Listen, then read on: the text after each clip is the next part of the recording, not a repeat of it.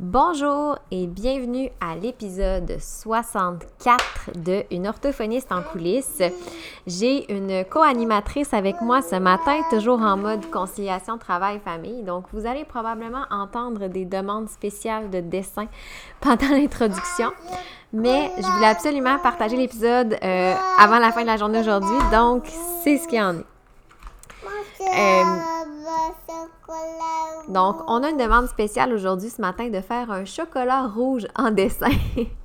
Mais euh, avant de faire mon chocolat rouge en dessin, je voulais vous parler de l'épisode d'aujourd'hui qui est une entrevue que j'ai faite avec Alex et Manar qui sont deux membres du euh, groupe d'action antiraciste euh, en orthophonie et en audiologie. Alex m'avait contacté plus tôt cet automne, donc ben, en fait l'automne passé, disons ça, euh, pour euh, quand j'avais dit que si les gens étaient intéressés à, euh, être reçus sur le, podcast, ça me faisait vraiment plaisir. Donc, Alex m'avait contacté à ce sujet-là. Puis, j'ai trouvé ça super intéressant, la, la mission du Garoa. J'en avais un petit peu entendu parler, bien franchement, mais pas plus que ça de mon côté. Puis, je trouve qu'avec tout ce qui s'est passé sur la sphère, euh, dans la sphère sociopolitique, hein, depuis la pandémie, euh, le fameux Black Lives Matter, euh, tout ce qui est les, les, les, dénonciations, donc tout, tout, ce qui est, toutes les, différences, les inégalités sont ressorties beaucoup. Et en tant que professionnel, je pense qu'on a un rôle à jouer. J'avoue bien franchement que faire cette entrevue-là m'a stressé un peu. Euh, pas parce que les filles m'intimidaient, au contraire, sont, vous allez voir, c'est, c'est des perles. Euh, ils ont tellement bien amené le sujet, mais c'est justement, c'est que c'est un sujet qui est quand même sensible. C'est un sujet des fois où on, on veut vraiment bien peser nos mots, on veut pas choquer, on veut pas heurter les gens. Et euh, même si oui, je suis consciente d'une partie des enjeux au niveau du racisme. Je connais pas tout sur le sujet. Euh, je sais que j'ai encore beaucoup de chemin à faire pour euh, m'améliorer euh, dans, en la matière, disons ça comme ça. Donc, ça me stressait parce que je me disais, je vais-tu me mettre les pieds dans les plats, utiliser un mauvais terme? tu sais, c'était un petit peu ça.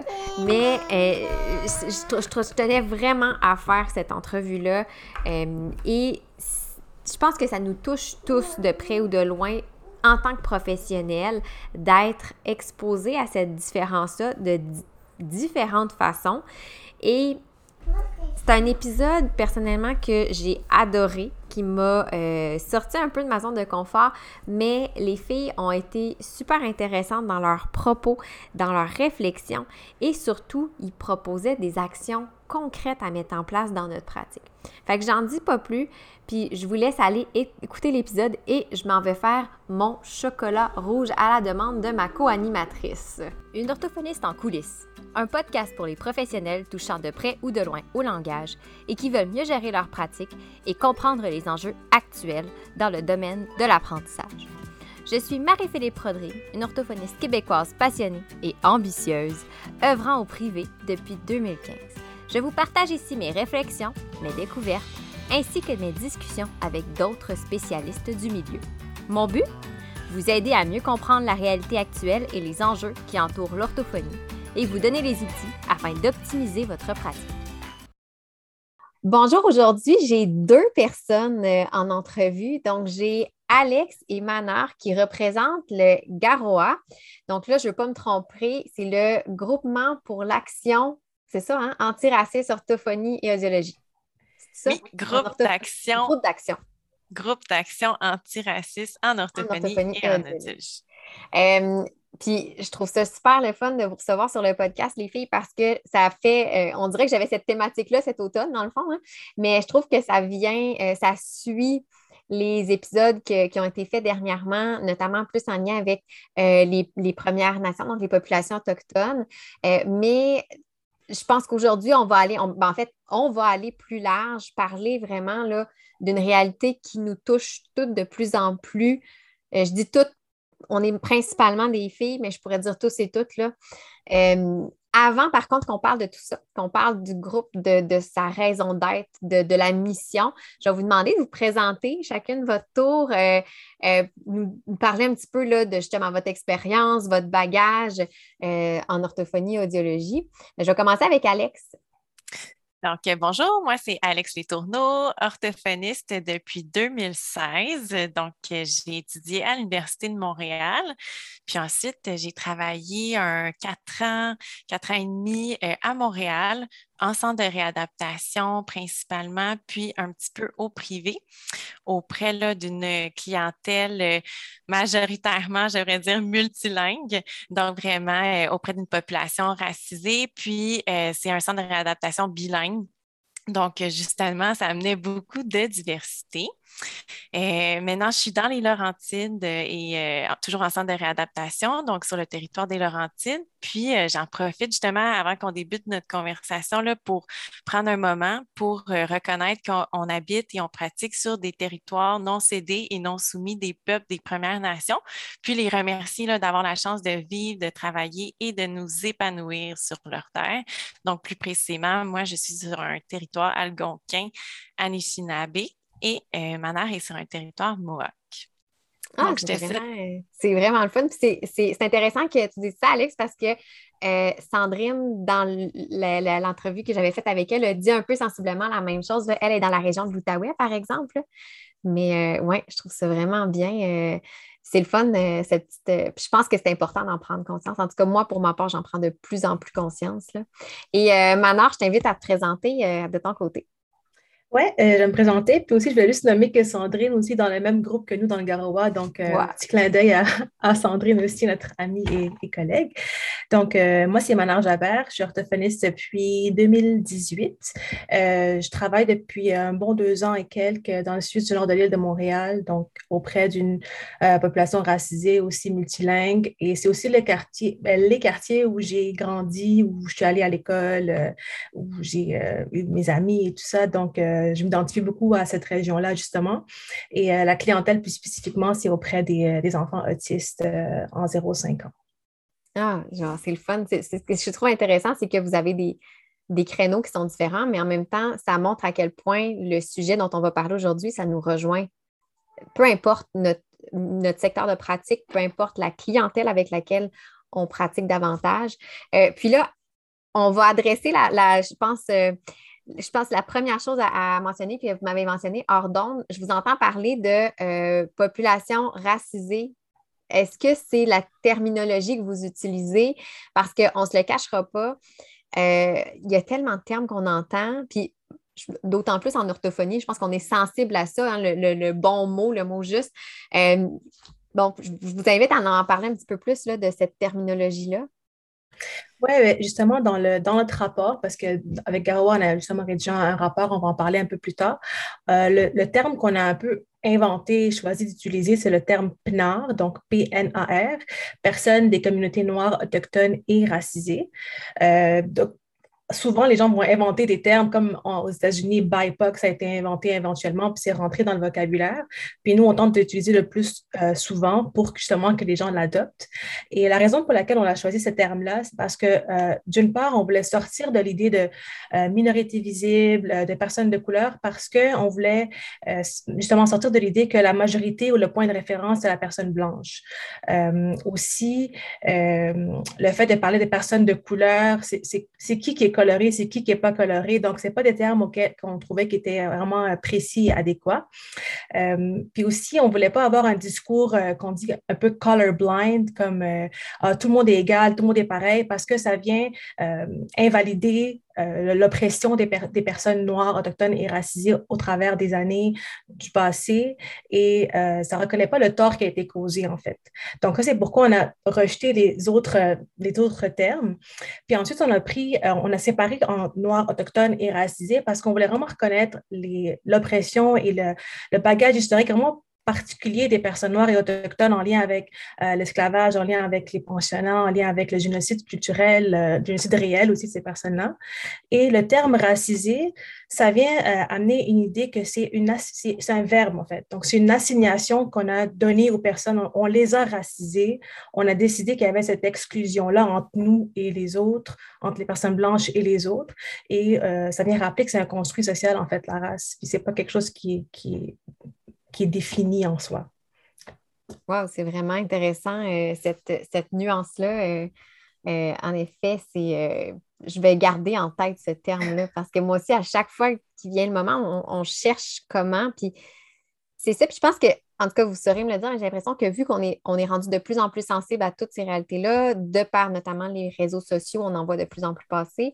Ça vient qu'en tout cas, moi, je parle pour ma part, on se dit, mais justement, si j'utilise ce terme-là, je sais qu'il y a une connotation peut-être négative ou euh, donc on on, sait, on reconnaît aussi que c'est pas vrai que, comme un peu comme tu disais, Manor, euh, on est tous égaux, ne serait-ce que par l'histoire des différentes euh, populations. Donc, c'est vraiment intéressant.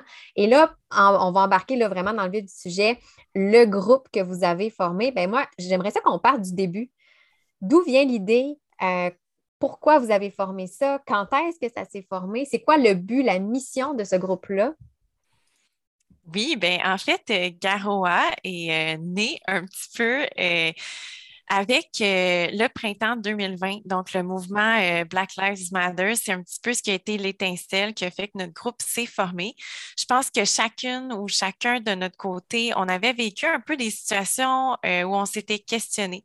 Peut-être certaines avaient vécu carrément là, des situations de racisme, soit à travers leur stage ou dans leur milieu professionnel, en avaient été témoins, sinon de, de situations racistes envers leurs clients. Euh, ou usagers. Et euh, en fait, on s'était tous questionnés chacun de notre côté dans nos pratiques ou, tu sais, même en tant qu'orthophoniste, est-ce que je fais la bonne chose en tant qu'audiologiste? Est-ce que j'ai euh, j'ai bien répondu euh, à cette famille-là?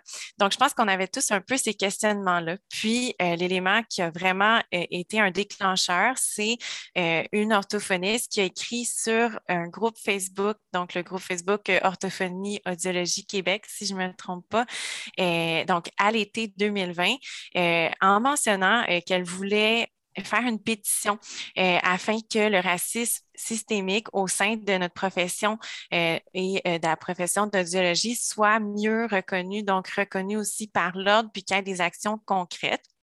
Et à partir de là, il y a différentes personnes de différents milieux. Certains se connaissaient déjà un peu, mais d'autres non, euh, qui, qui ont manifesté leur intérêt et euh, d'où est né là, Garoa. Euh, finalement, ce n'est pas juste une pétition qu'on a rédigée, mais plutôt un rapport complet de 60 pages. mais oui, c'est un peu là que c'est né. Puis maintenant, actuellement, c'est quoi la, mission? Parce que là, vous parlez d'un rapport. Euh, qu'est-ce que ce rapport-là avait comme objectif? Euh, ben, justement, ce, rapport-là, comme, comme, Alex disait au départ, c'était plus comme euh, une pétition. Finalement, on s'est rendu compte que d'une part, il y avait, on avait beaucoup de choses à dire, mais d'autre part, il n'y avait rien de déjà dit. Donc, euh, on n'avait pas beaucoup de ressources desquelles aller, même pas, de, pas beaucoup de, statistiques, d'informations. C'est comme s'il y avait un gros trou de données, en fait. Et on a voulu donc euh, documenter ça le plus qu'on pouvait euh, en en recueillant des témoignages auprès d'orthophonistes, euh, en, faisant certaines recherches aussi en ligne. Puis, on a voulu mettre les, euh, les manifestations du racisme systémique dans notre, au sein de nos, de, nos, métiers et en même temps les répercussions que cela avait dans euh, différentes sphères. Donc, au niveau organisationnel, donc l'ordre, par exemple, au niveau aussi de l'accès et de, et de la qualité des services plus en santé, puis au niveau aussi du système d'éducation. Puis à la fin, on a, on relevé certaines recommandations et on a aussi euh, rapporté beaucoup de témoignages euh, qui sont assez euh, parlants, slash choquants dans notre rapport. Puis c'est ça, le but, c'est vraiment euh, d'avoir des idées d'action concrètes que euh, les orthophonistes audiologistes peuvent euh, faire dans leur milieu. puis pour en fait diffuser un peu cette information-là du rapport, ben, on a fait diverses présentations à l'ordre, à l'Association québécoise des orthophonistes audiologistes et à l'Université de Montréal, là, à l'ADOA. Euh, donc, euh, de là, on a vu que des, gens qui étaient intéressés, donc qui ont vraiment bien répondu euh, aux informations qu'on leur présentait. Et on voit aussi qu'il y a comme un mouvement. donc, il y a eu des énoncés de position de la part de l'association et de l'ordre qui reconnaissaient l'existence du racisme systémique puis qui s'opposent à, toute discrimination, en fait. Donc, je pense que les gens sont, sont prêts là, à, à commencer à poser des actions ou du moins à s'informer à ce sujet. Là, on parle de racisme systémique, on parle de discrimination, mais moi, quand je vous écoute parler, il y a quelque chose qui me vient en tête qui est encore plus même subtil. Et je suis moi-même tombée dans le piège, puis j'ai pris comme conscience de ça récemment, à peu, à peu près comme vous là, au moment du Black Lives Matter, mais ne serait-ce que les normes euh, qu'on a les tests. Euh, donc, sans, parler de racisme, euh, on s'entend que c'est... Bon, je, peux comprendre qu'il y a une réalité aussi clinique qui peut faire que c'est difficile, mais on s'entend que les normes en tant que telles représentent une population qu'on pourrait dire peut-être eurocentrique. Euh, donc, ce qui peut venir aussi jouer, biaiser. je, je, pense aussi encore une fois, de façon plus subtile, quand on interprète des résultats langagiers, mais qu'on a, y a une notion culturelle qu'on n'a pas nécessairement, euh, puis je ne suis pas là pour jeter euh, le, blâme sur les, programmes universitaires, loin de là, ce n'est pas du tout ça, mais on n'a pas nécessairement, en tout cas, moi, quand j'ai fait ma maîtrise, je n'ai pas été sensibilisée à ça. Euh, on, y en a parlé un petit peu, mais pas autant de dire, ben oui, l'aspect langagier, mais la culture aussi qui peut venir jouer beaucoup, qui peut faire en sorte que nos résultats, nos observations peuvent être biaisés malgré nous. Donc, ce n'est pas d'une mauvaise intention que ça part. Je ne sais pas si ça aussi, c'est des choses que vous avez euh, euh réfléchi ben, aborder. Oui, mais justement, je trouve que c'est, je suis contente que tu l'abordes parce que euh, tu disais au départ, c'est pas nécessairement du racisme ou du racisme systémique, mais en fait, ça, ça l'est comme un impact de ce racisme, racisme systémique-là parce que justement, il est systémique. C'est pas, on, on, il y a le racisme individuel, bien sûr, mais au niveau du racisme systémique, c'est vraiment des systèmes qui viennent perpétuer de la discrimination, perpétuer des inégalités.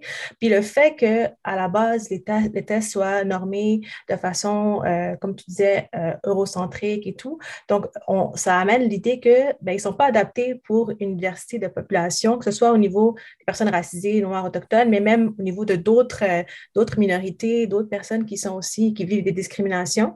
Donc, euh, euh, c'est un impact réel. Puis la manière qu'on est formé dans les universités, pas pour blâmer les universités, mais on veut amener un, changement aussi. La manière qu'on est formé, la manière que les tests sont faits, la manière qu'on est formé à passer ces tests, ben, elle n'est pas adaptée. Puis ça a des impacts à long terme. Je pense qu'on va en parler un peu plus tard, mais c'est un point super, euh, super important. Puis au cœur, au fait, de, notre, de notre, pratique, là, de l'évaluation, justement. Là. Puis on n'a pas fait d'un petit avertissement au début, mais c'est sûr que le sujet dont on parle aujourd'hui, OK, c'est un sujet qui touche nos valeurs personnelles, aussi nos valeurs dans la société. Mais le but, c'est de comprendre qu'on on peut devenir inconfortable aussi quand on en parle et c'est totalement normal. Donc, c'est normal, puis il faut apprendre à être confortable, à être inconfortable parce que dans le fond, le but, c'est d'en parler ouvertement, de poser les bonnes questions.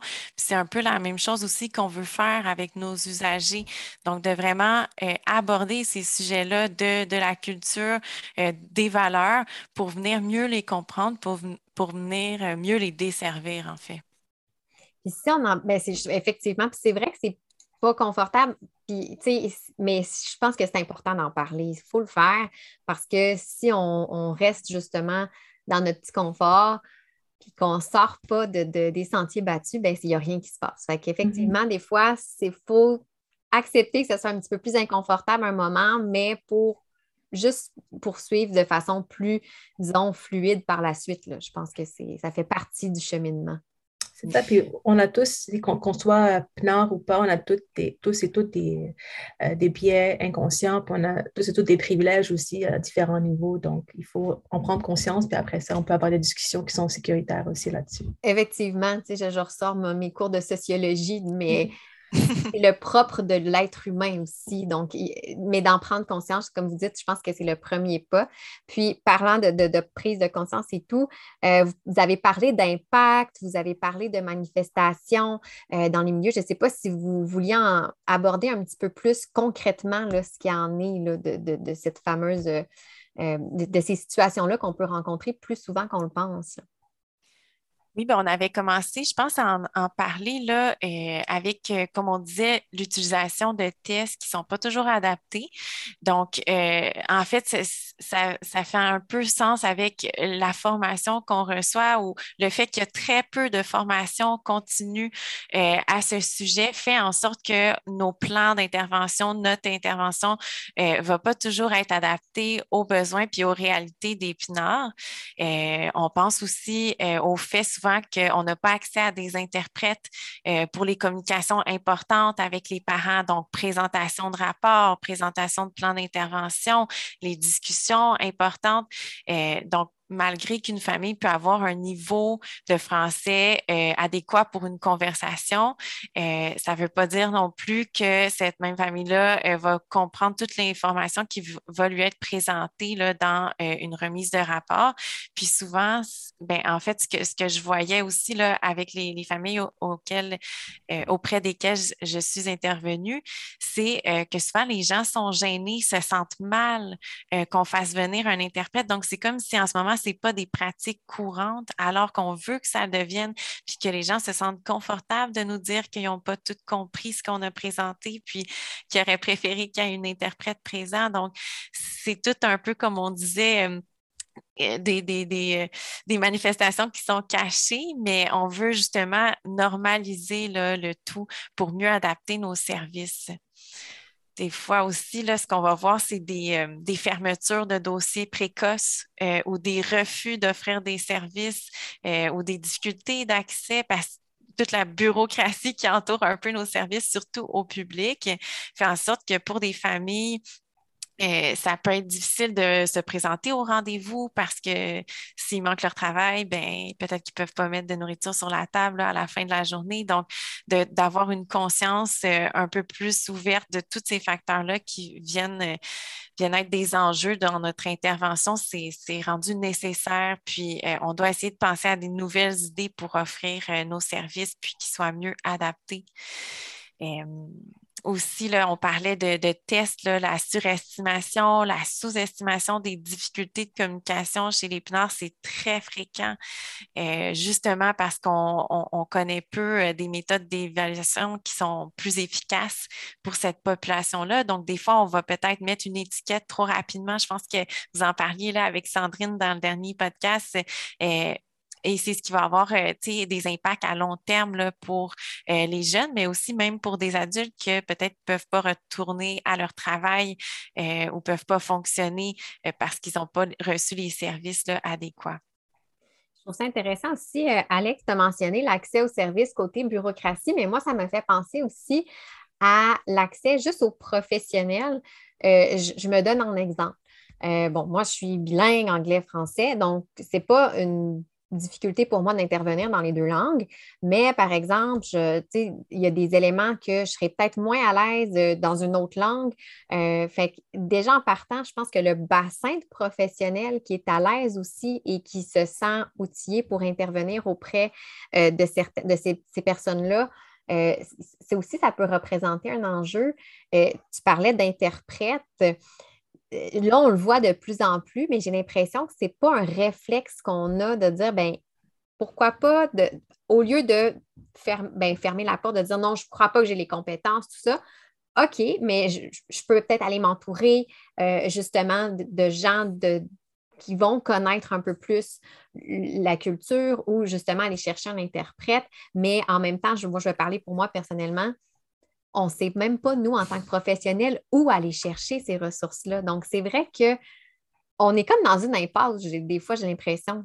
C'est sûr, mais il faut, que les choses. Il faut faire tranquillement bouger les choses, mais c'est là qu'on voit que, oups, OK, il y a plus de portes fermées qu'on pense. Mm-hmm. Mais c'est ça, ça nous rappelle qu'on est dans un système qui perpétue les discriminations et les inégalités. Que, même si on a des bonnes intentions puis on veut faire, ben là, on, part avec notre idée puis on veut l'appliquer, mais là, n'y a pas de ressources. Puis ça, c'est problématique. Puis ça m'amène à un autre point en, lien avec les interprètes et être à l'aise à, intervenir auprès des, auprès, des PNAR.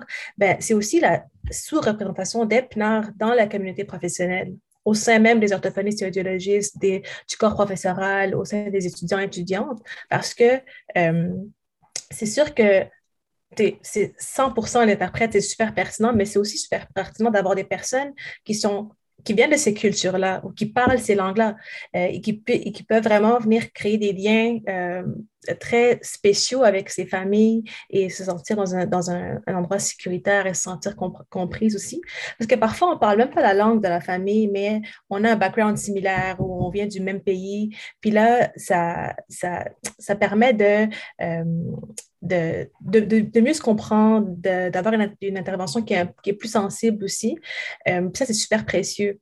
Puis le fait qu'il n'y a, pas beaucoup de professionnels justement PNAR, ben, c'est comme un cercle vicieux. Donc, il y en a moins. Donc, les PNAR ne se reconnaissent pas au sein des professionnels. Donc, ils vont moins appliquer dans ces métiers-là. Et donc, il y en aura moins dans ces métiers-là. Et on continue le, cercle vicieux. Puis, euh, il faut garder aussi en tête que toute que l'école à la base n'est pas inclusive, que le système d'éducation n'est pas inclusif. Donc il y a beaucoup d'embûches euh, pour ces personnes qui ont moins de privilèges parfois pour se rendre au métier euh, qu'on pratique aujourd'hui. Euh, et s'ils se rendent, si, si, et elles se rendent à ces métiers-là, encore une fois, euh, ces personnes PNAR, ces étudiants, étudiantes PNAR, peuvent être victimes de microagressions, de racisme dans leur milieu de formation, dans les stages. Euh, d'ailleurs, dans notre rapport, on a apporté beaucoup de, témoignages de, de, stagiaires qui rapportaient des situations racistes. Et ça, ça met en péril leur chance de succès, ça met en péril leur, euh, ben, leur, graduation parfois même et leur sentiment aussi d'appartenance à ce métier-là, puis leur désir de vouloir poursuivre et amener des changements.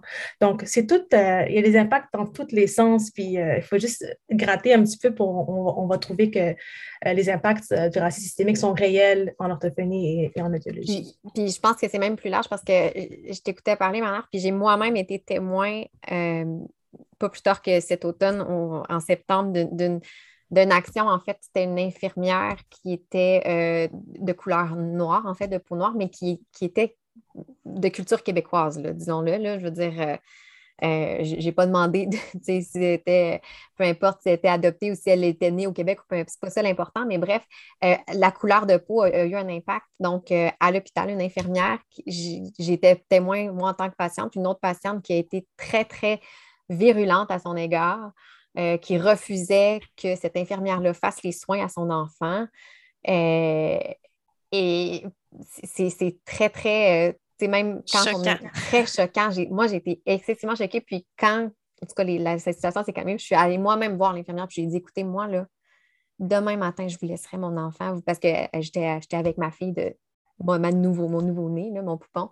Puis j'ai dit, écoutez, vous faites un très bon travail, doutez jamais, mais on sentait à quel point ça l'avait ébranlé. Puis elle était là, mais elle demandait à ses collègues, qu'est-ce que j'ai fait, qu'est-ce que j'ai dit. Puis moi, j'ai dit, j'ai dit, écoutez, il n'y a rien. En tout cas, je vais parler bon point de vue, mais puis même, même si nos paroles, mes paroles qui se sont voulues comme rassurantes pour moi en tant que patiente, je savais que il y a quand même eu un impact. C'est, en tout cas, moi, je vous en parle, puis j'ai encore le cœur qui me sert d'avoir été témoin de ça. Fait euh, c'est ça, ça arrive même pas juste en orthophonie, c'est vraiment plus généralisé qu'on pense. Là, oui, absolument. c'est justement de, de s'ouvrir les yeux à ces petites choses-là qui se passent. Puis, tu sais, on parlait de, dans notre groupe, en fait, c'est le titre, c'est antiracisme, mais c'est justement de, de se lever puis de, de, prendre la parole quand on voit ce genre d'acte-là. Puis je pense que justement, d'aller parler à la personne, c'est super. C'est justement ça, de dire qu'on n'est pas d'accord avec ce qui se passe.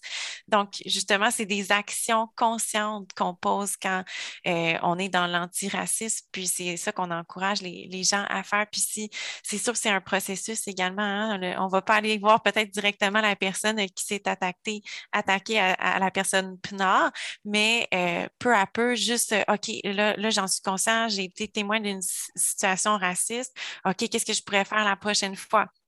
Euh, donc, euh, c'est chaque petit pas là, qui compte. Oui, tout à fait. C'est la notion d'action, comme tu disais, Alex. Puis le fait de dire, aujourd'hui, en 2021, le fait de dire euh, je suis pas raciste, c'est pas suffisant. C'est comme je suis pas raciste, c'est être passif, c'est accepter le statu quo. Euh, il faut prendre des actions concrètes. Puis là, dans cet exemple que tu donnais maintenant, c'est très clair que, la personne était vraiment raciste. Mais parfois, parfois c'est des micro-agressions. C'est moins clair, c'est plus sournois, c'est plus des, une joke par-ci, une joke par-là, un commentaire, euh, un, préjugé, un biais qu'on a sur quelqu'un. Puis, tu sais, par exemple, le contexte du travail, pardon, ça peut être, c'est si on y pense entre nous-mêmes, se dire, OK, euh, cette famille-là qui habite dans le quartier X, avant même d'aller chez eux, en lisant, la, en faisant ma lecture de dossier, en ayant vu des termes utilisés par les personnes qui ont suivi cette famille-là avant, je me suis fait une idée, puis c'est un, biais que j'ai, qui est négatif.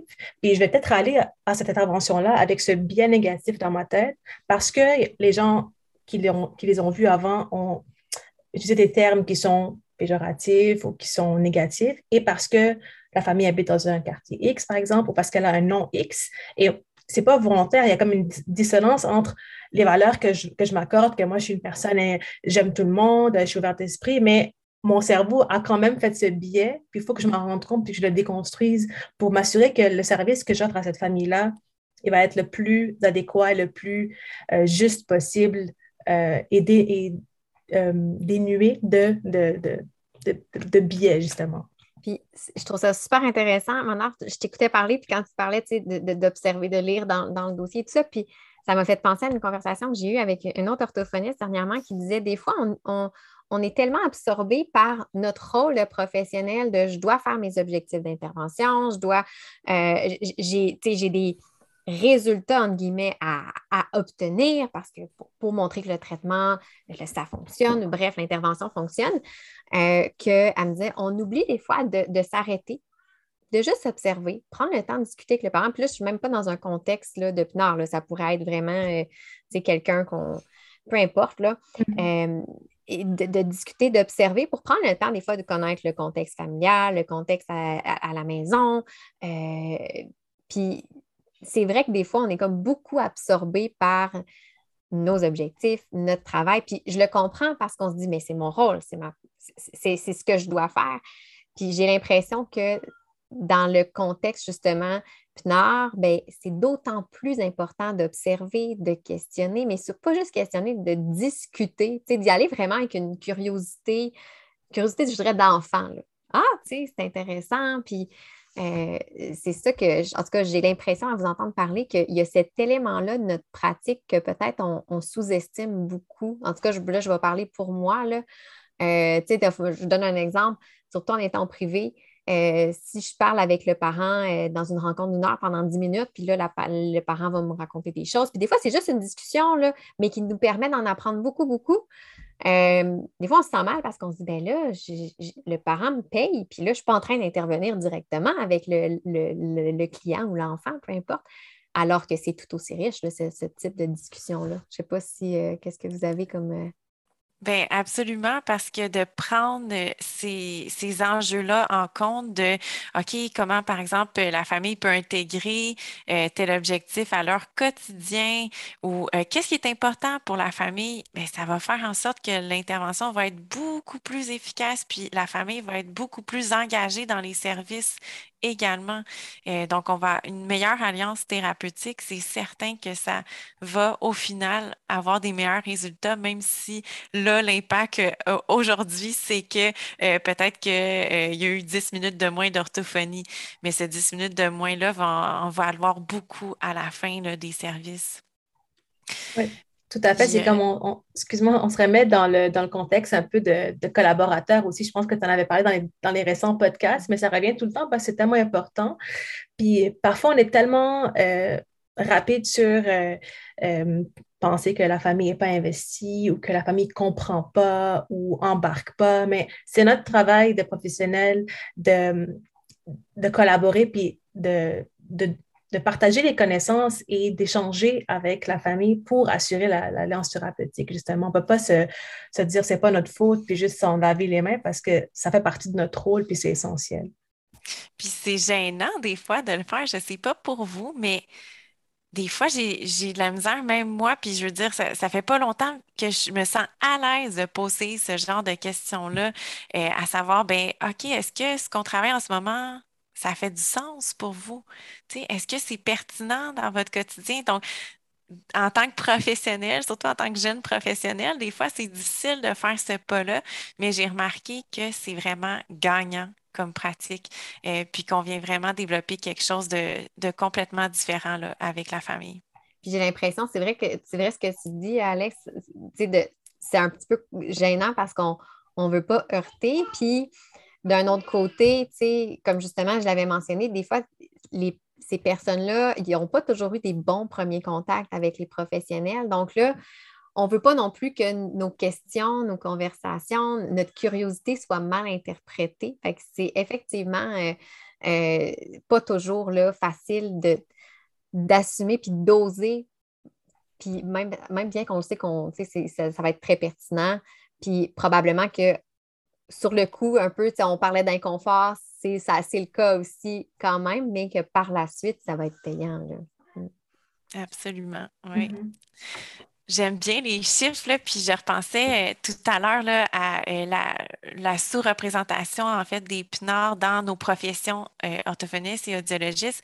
Puis je réalisais, là, selon Statistique Canada en 2016, donc c'est vrai que ça fait quelques années, mais quand même, il y avait seulement 4,7 d'orthophonistes et d'audiologistes qui s'identifiaient comme des minorités visibles. Donc, je le mets en parenthèse ici, mais des, des Nord, et puis 0% d'identité autochtone. Donc, euh, à garder en tête. Puis, euh, si on considérait toutes les, minorités visibles ensemble, donc toutes les PNAR ensemble, euh, ça représentait à ce moment-là 17,5% de la population. Donc, un 4,7 versus un 17,5. juste le mettre en chiffre, des fois, ça parle également. Vraiment. Ça rejoint un peu ce que Manor disait au niveau de la représentation professionnelle de, ces personnes-là. en tout cas, on va parler pour notre profession, mais je pense que c'est le cas. Euh, je me mouille un peu, là, mais je devine que pour d'autres professions, ça doit être le cas aussi. Là. Mm-hmm. Oui, tout à fait. Puis, parlant encore une fois de représentation et de chiffres, euh, on a d'autres petits chiffres ici euh, par rapport à la représentation dans les, dans les livres, donc dans les, dans les livres pour enfants. Euh, je parle de ça parce que ça aussi, on, on, se rend compte que le, matériel qu'on utilise en thérapie, en évaluation, n'est pas adapté et pas représentatif non plus. Donc, parfois incompréhensible pour les plans, parfois ça ne vient pas les, les chercher. Ces personnes ne se, ne se reconnaissent pas dans ce matériel-là.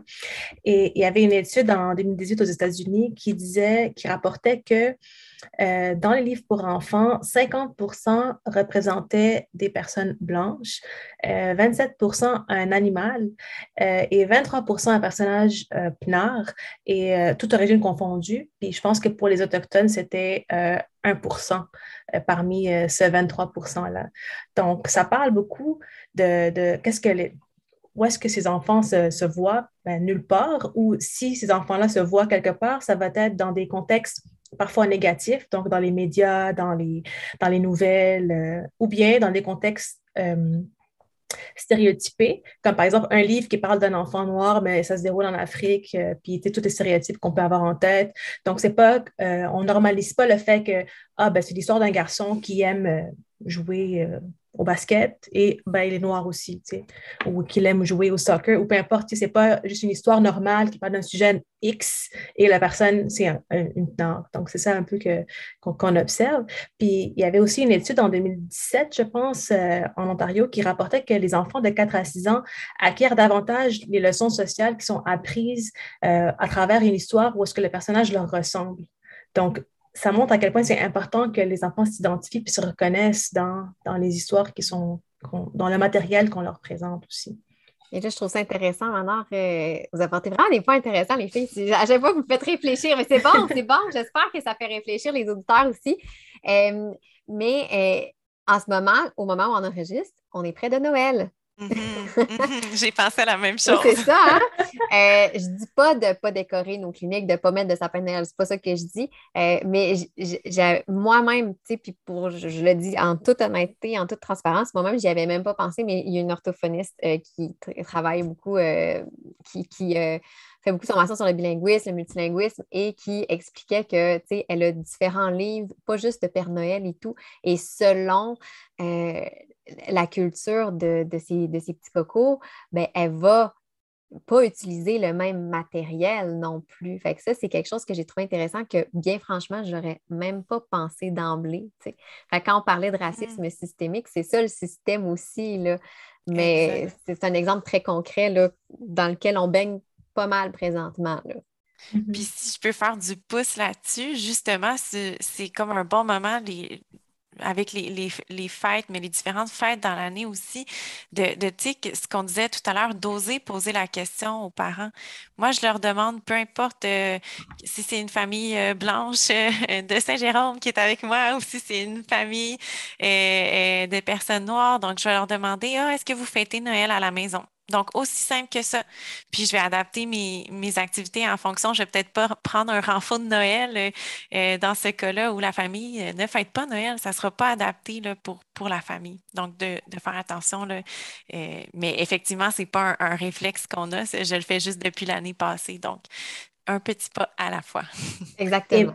Et, même dans, dans l'autre sens aussi, on pourrait aussi présenter un matériel à un enfant ou à une famille qui, encore une fois, on doit en discuter, on doit demander à la famille, mais qui ne représentent pas leur culture, qui, qui montrent autre chose. Dans les deux sens, c'est pertinent aussi. C'est juste que quand, quand certaines personnes se, se voient jamais et d'autres se voient tout le temps, c'est là que c'est problématique. Mais quand on fait des échanges, au contraire, c'est super riche pour tout le monde à la fin. Effectivement, oui.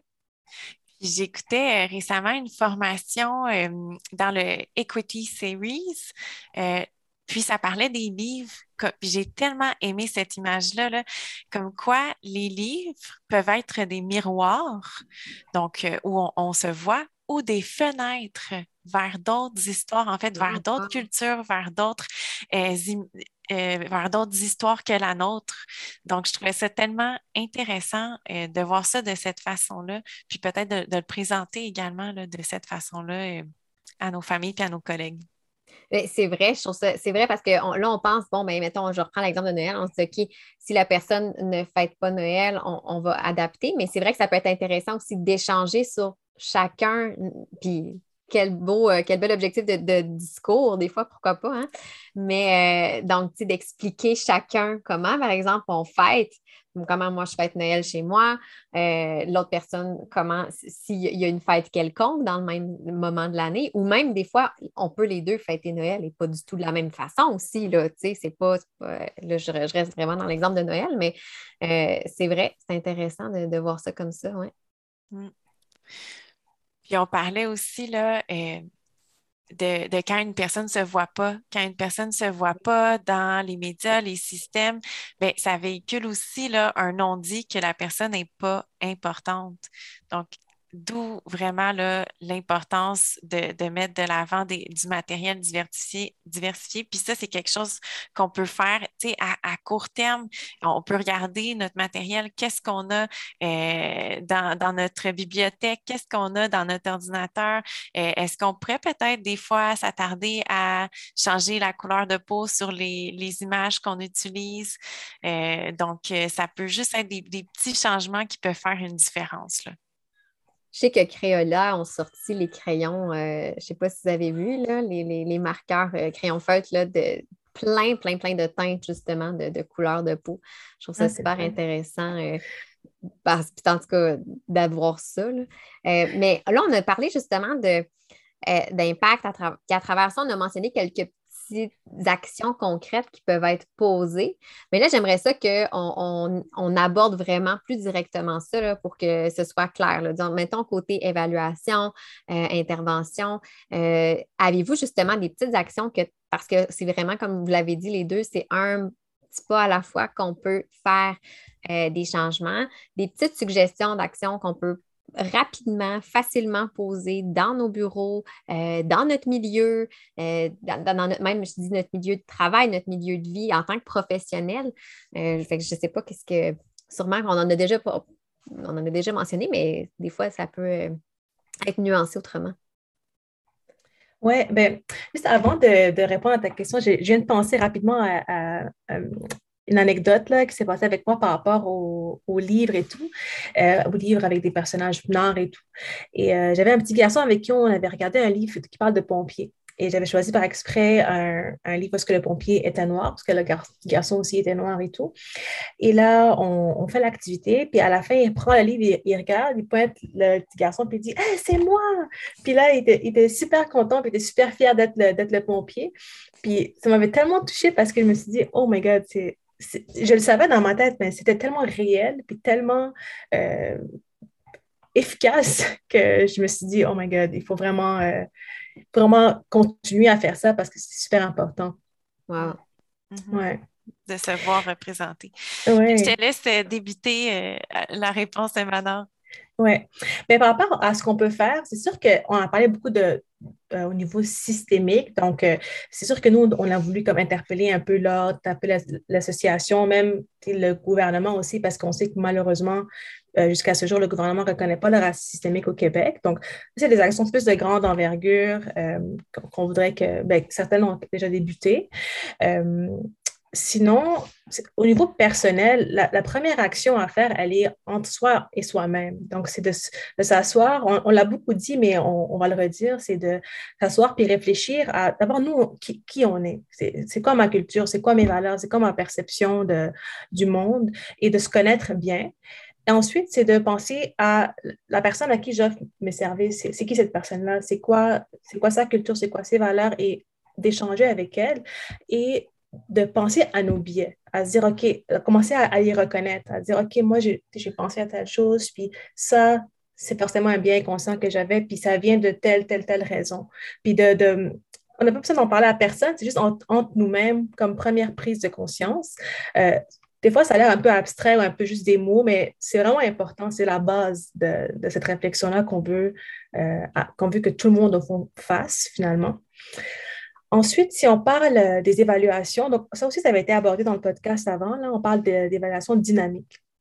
Donc ça, euh, c'est super pertinent parce que de un, on ne va pas aller se baser nécessairement sur des normes, on va plus aller faire de essayer, enseigner, réessayer, voir est-ce que c'est stimulable, est-ce que la personne, est-ce que l'enfant réussit à, comprendre, à apprendre rapidement.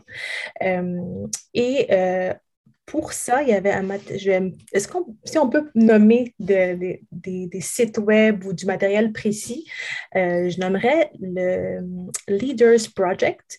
Donc, c'est un site web qui présente plusieurs, plusieurs choses, mais entre autres des vidéos d'orthophonistes qui font des évaluations dynamiques et qui a aussi des histoires en séquence et des, des scénettes d'histoires euh, traduites dans plusieurs langues et aussi avec des personnages diversifiés. Donc, des fois, c'est la même histoire, puis de plusieurs versions avec des enfants qui ont différentes couleurs de peau. Et l'histoire en soi aussi est traduite en français, en anglais et dans d'autres langues. Donc, ça permet aussi de même d'inclure le parent, de, si on a un interprète, de faciliter l'utilisation de l'outil et tout. Donc, ça, déjà, dans notre vision, quand on évalue, euh, ce genre d'outils informels. Puis je pense qu'au Québec, on n'est pas pire avec l'évaluation informelle parce qu'à la base, il n'y avait pas autant d'outils normés qu'aux États-Unis, par exemple. Donc, on est déjà bonne avec ça. Euh, là, je parle pour l'orthophonie, bien sûr, parce que je suis orthophoniste. Euh, que ça, c'est déjà un, énorme point, l'évaluation dynamique. Absolument. Puis euh, pour faire du pouce sur les évaluations, on l'a nommé tantôt, mais de, faire des demandes pour des interprètes. Puis si ça n'existe pas dans vos différents milieux, ben, de demander pourquoi il n'y a pas d'interprète dans vos différents milieux ou pourquoi il n'y a pas une banque d'interprètes ou de faire affaire avec des organismes communautaires. Euh, donc, des fois, de, passer euh, par eux qui peuvent nous aider, tout dépendant où on se trouve ce qu'on disait aussi tout à l'heure, d'adapter le matériel d'intervention. Donc, on fait un choix conscient de nos livres, de nos jeux. Euh, on essaie de présenter euh, des pinards aussi euh, à notre clientèle qui n'est pas pinard. Donc, on mm. parlait tantôt là, de, de miroirs puis de fenêtres. Donc, même si on a une population qui n'est pas du tout pinard, c'est super pertinent euh, et nécessaire qu'on présente des livres avec des personnes pinards ou du matériel avec des personnes pinards parce que c'est ce qu'on veut aussi normaliser. Et aussi, euh, je fais un petit clin d'œil aussi, ce qui avait été abordé avec Sandrine dans l'autre podcast par rapport aux, variations dialectales et tout, par rapport au français avec les, avec euh, les langues guinou. Donc, euh, ça, ça existe aussi avec les autres dialectes du français aussi.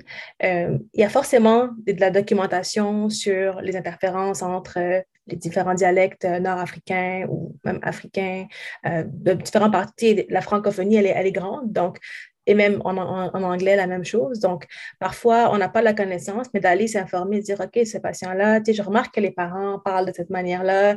Ils ont un français impeccable, mais c'est comme un dialecte différent. Il y a certains, des fois, pronoms qui sont dits d'une certaine manière et de s'informer là-dessus pour après ça donner dans, notre rapport, de ne pas être gêné de dire que, tu sais, ah, ça, c'est une variation dialectale. Ça, c'est quelque chose qui est, tu sais, c'est pas, euh, pas ce qu'on voit dans le français québécois, mais c'est typique par rapport à comment les parents de cet enfant-là s'expriment, comment euh, cette communauté culturelle s'exprime aussi. Puis ça permet d'éviter beaucoup, beaucoup de, de, biais, puis de, sous- ou sur-évaluation aussi, même au niveau de la, prononciation, mais aussi au niveau de la morphosyntaxe et tout. Et bien sûr, toutes, les sphères, en fait, du langage.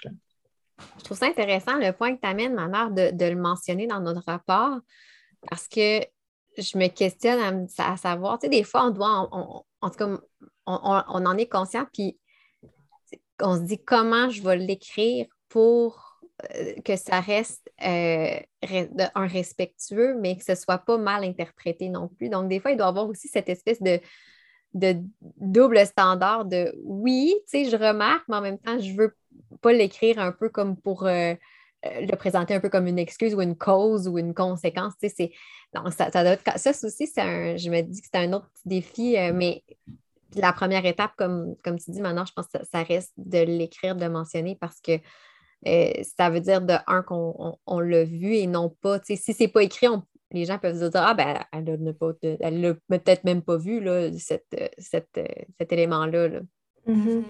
Ben, je pense aussi que dans le, le, rapport, quand on l'écrit, on va le montrer aux parents, on va leur on va demander leur accord. Est-ce que ça, ça, fait du sens pour vous? Est-ce que ça représente bien votre enfant? Donc, ça m'arrivait souvent d'écrire, par exemple, Ah, tel son n'existe pas dans la langue maternelle de l'enfant. Donc, juste des fois, juste de semer un doute, de dire, je ne suis pas sûre que c'est relié à des difficultés langagères ou plus à une différence, par exemple, ou euh, d'en parler aux parents, de leur demander si c'est correct. Puis j'avais même vu sur, euh, sur Instagram, il y a un orthophoniste euh, aux États-Unis qui s'appelle Jordan, j'ai oublié c'est quoi son, son, nom de famille. Carol? oui, sûrement. En tout cas, je ne vais pas dire n'importe quoi, là, mais en tout cas, sur Instagram, donc, elle, elle parlait de, des dialectes afro-américains. Et donc, elle donnait des exemples vraiment concrets avec, tu sais, vraiment, elle dit que c'est une langue construite avec une morphologie, avec une syntaxe, puis elle est valide, elle est documentée, elle existe. On peut aller consulter comme comment telle phrase qui serait dite en, en, américain standard, on va dire, si on peut le dire comme ça, versus le dialecte afro-américain, puis venir dire, OK, l'enfant s'exprime comme ça à l'oral, mais à l'écrit, tu peux éventuellement apprendre comment écrire de façon plus formelle, mais à l'oral, ce n'est pas une erreur de le dire de cette, manière-là. Puis justement, voici comment les Afro-Américains s'expriment, puis cet enfant s'exprime comme eux. Donc, c'est adéquat. On le vit même au Québec. Hein? Je veux dire, moi, ma belle-sœur, elle, vient du Nouveau-Brunswick. Donc, euh, une expression qui m'a marquée, moi, quand elle m'a dit, à un moment donné, elle dit Faut que je vais, euh, faut que je vais à l'épicerie. Faut que je vais. Mais elle, c'est dans leur dialecte. C'est pas une erreur, mais on pourrait dire, ben là, le subjonctif, ça marche pas là, ici. Là, euh, effectivement, même au Québec, à travers les différentes, puis pas, on n'a pas besoin d'aller loin, là. Des fois, mm-hmm. juste le village à côté, c'est, euh, on le vit aussi. Absolument. Puis des fois, je prends un temps dans mon évaluation, je réserve déjà un, un 15-20 minutes pour regarder mon corpus avec le parent, puis des fois, s'il y a un interprète, avec l'interprète en plus. Donc, pour discuter de Ah, ben la phrase que, l'enfant a dit, là, euh, est-ce que ça vous sonne une phrase qui est construite euh, de façon correcte au niveau syntaxique?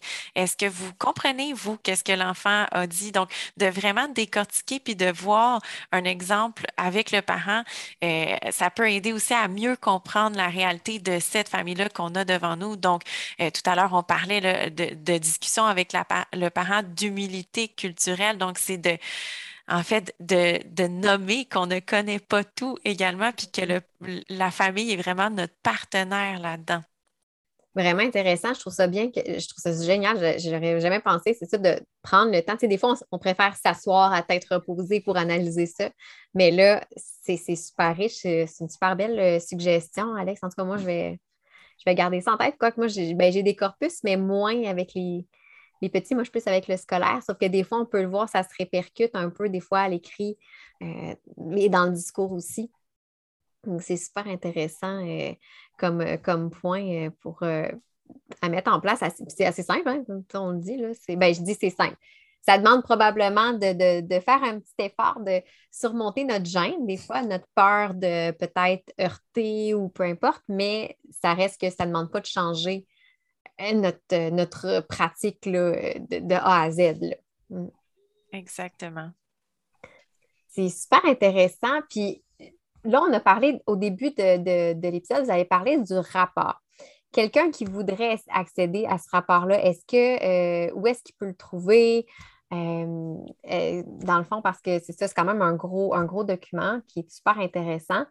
Euh, donc, si jamais, là, moi, de toute façon, je vais, je vais le préciser là, je vais quand même mettre tous les liens euh, importants, pertinents dans la description de l'épisode, mais j'aime ça quand même qu'on le dise là, dans l'épisode aussi.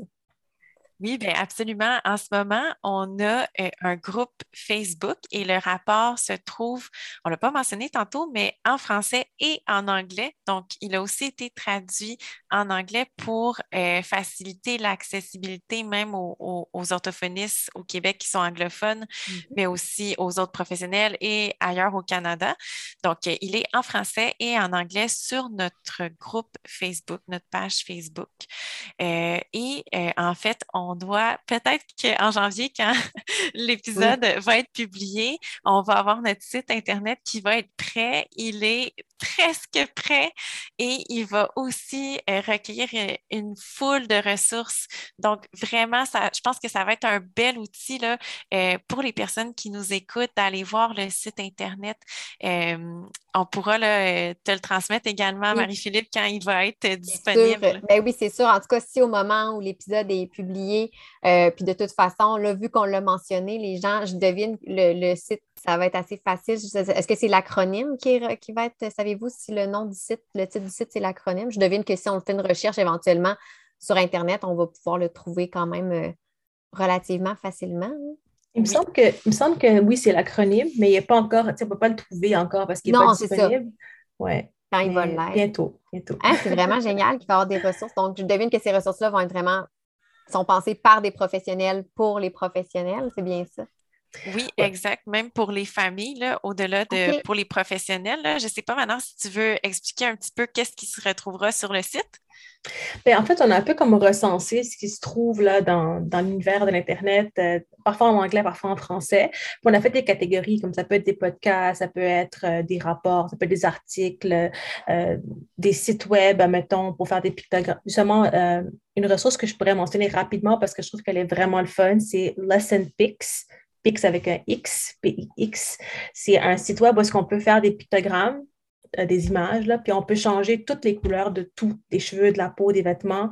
Puis il y a vraiment toutes les pictogrammes auxquels on peut penser en lien avec tout ce qui est médical ou scolaire et tout. Donc, ça permet vraiment de faire des images qui sont représentatives. Donc, il y aura ce genre de site-là aussi qu'on a trouvé, euh, aussi des, euh, Parfois, il y a comme des, questionnaires, mettons, penser à mes billets ou euh, comment être un, bon allié. Donc, vraiment une grande diversité de, des vidéos aussi qui existent. Donc, on a vraiment on a une énorme banque de, de, ressources et euh, on veut, puis on va aussi les séparer selon, tu sais, m'informer, euh, me former. On a comme bien séparé ça pour, que, pour aider les personnes qui vont sur notre site à savoir dans quelle section se, se diriger. Wow, ça va être incroyablement riche. J'ai vraiment, j'ai hâte.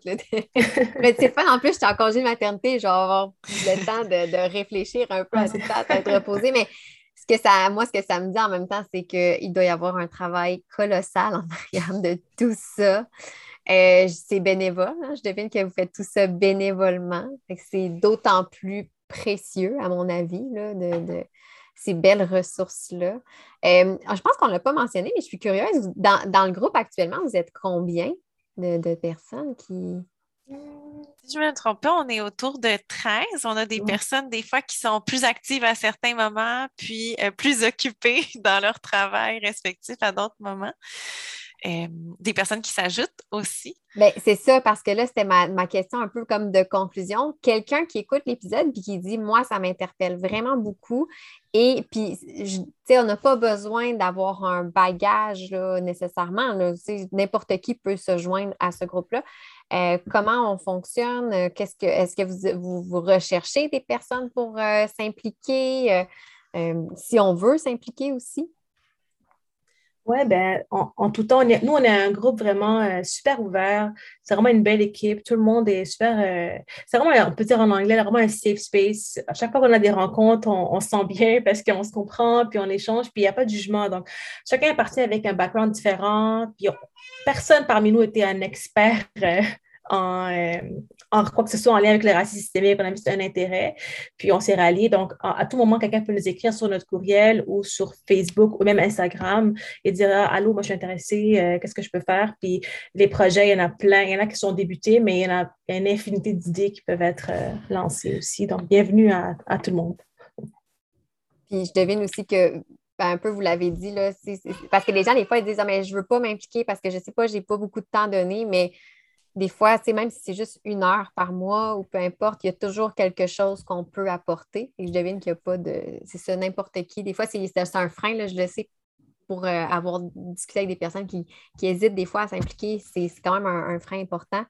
Je devine que vous prenez toute implication, le, temps que les gens peuvent offrir et tout. Exactement, oui. Puis je pense que déjà d'emblée, euh, les gens qui nous écoutent peuvent déjà faire une différence dans leur milieu en, euh, en, parlant de Garoa, bien sûr, mais aussi en commençant à parler euh, de, de l'impact du racisme dans leur milieu, euh, puis à se questionner sur les biais inconscients. Donc, on a même commencer à créer un, guide pour que les professionnels présentent dans leur milieu, donc pour que vraiment on, euh, comment on dit ça, on, propage l'information euh, un petit peu dans, chaque milieu, et euh, puis que chaque milieu prenne ce temps-là pour réfléchir à leur pratique. Ce que je trouve pour finir sur une autre petite note, mais j'arrête pas de dire pour finir parce que j'ai plein, d'affaires qui me viennent en tête. Mais dans le podcast, principal, bonne, partie de l'auditoire est québécois, ben, en fait, en territoire québécois. Euh, mais il y a quand même beaucoup de personnes qui sont en Europe, je dirais France, Belgique, un petit peu en Suisse. ce que je trouve intéressant, c'est que, euh, ben, vous me direz si je me trompe, mais j'ai l'impression que tout ce qui est là peut servir, peu importe où est-ce qu'on pratique, en fait. Absolument, peu importe où ce qu'on pratique, puis même si on n'est pas orthophoniste, audiologiste, euh, vraiment, euh, tous les autres professionnels, milieu de la santé, milieu de l'éducation, ça s'adresse aussi à vous. Euh, donc, bien que nous, ce soit précisément des recherches en orthophonie, audiologie, il y a une tonne de ressources qui vont aussi vous servir, c'est certain. C'est génial. C'est, ben, en fait, je pense que c'était c'était rendu nécessaire d'avoir ce, type de ressources, de regroupement-là. Je suis vraiment contente de, de, vous avoir reçu sur le podcast. J'espère, en tout cas, moi déjà, j'avais déjà amorcé ma réflexion, mais vous avez continué à l'alimenter. J'ai déjà plein de pistes encore, puis je me dis, quand le site web va sortir, ça va exploser dans ma tête.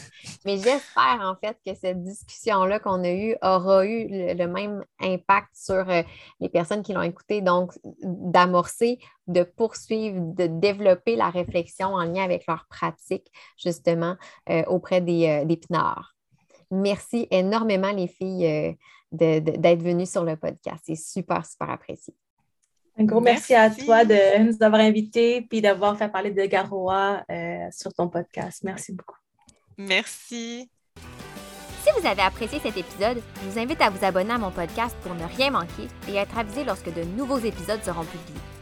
Je vous invite également à me laisser un commentaire ou même une cote de 5 étoiles peut-être? Pour me permettre de réaliser ma mission qui est de démocratiser l'orthophonie et tout ce qui entoure les besoins particuliers. En laissant un commentaire ou une note, vous permettez à mon podcast d'être plus visible pour qu'un plus grand nombre de personnes puissent en profiter. Pour en apprendre plus sur les coulisses de l'orthophonie et sur mes projets, vous pouvez me suivre sur mes réseaux sociaux mentionnés dans la description de l'épisode. Pour mes services de mentorat ainsi que les outils disponibles sur ma boutique en ligne, rendez-vous au www.mariephilippeorthophoniste.ca.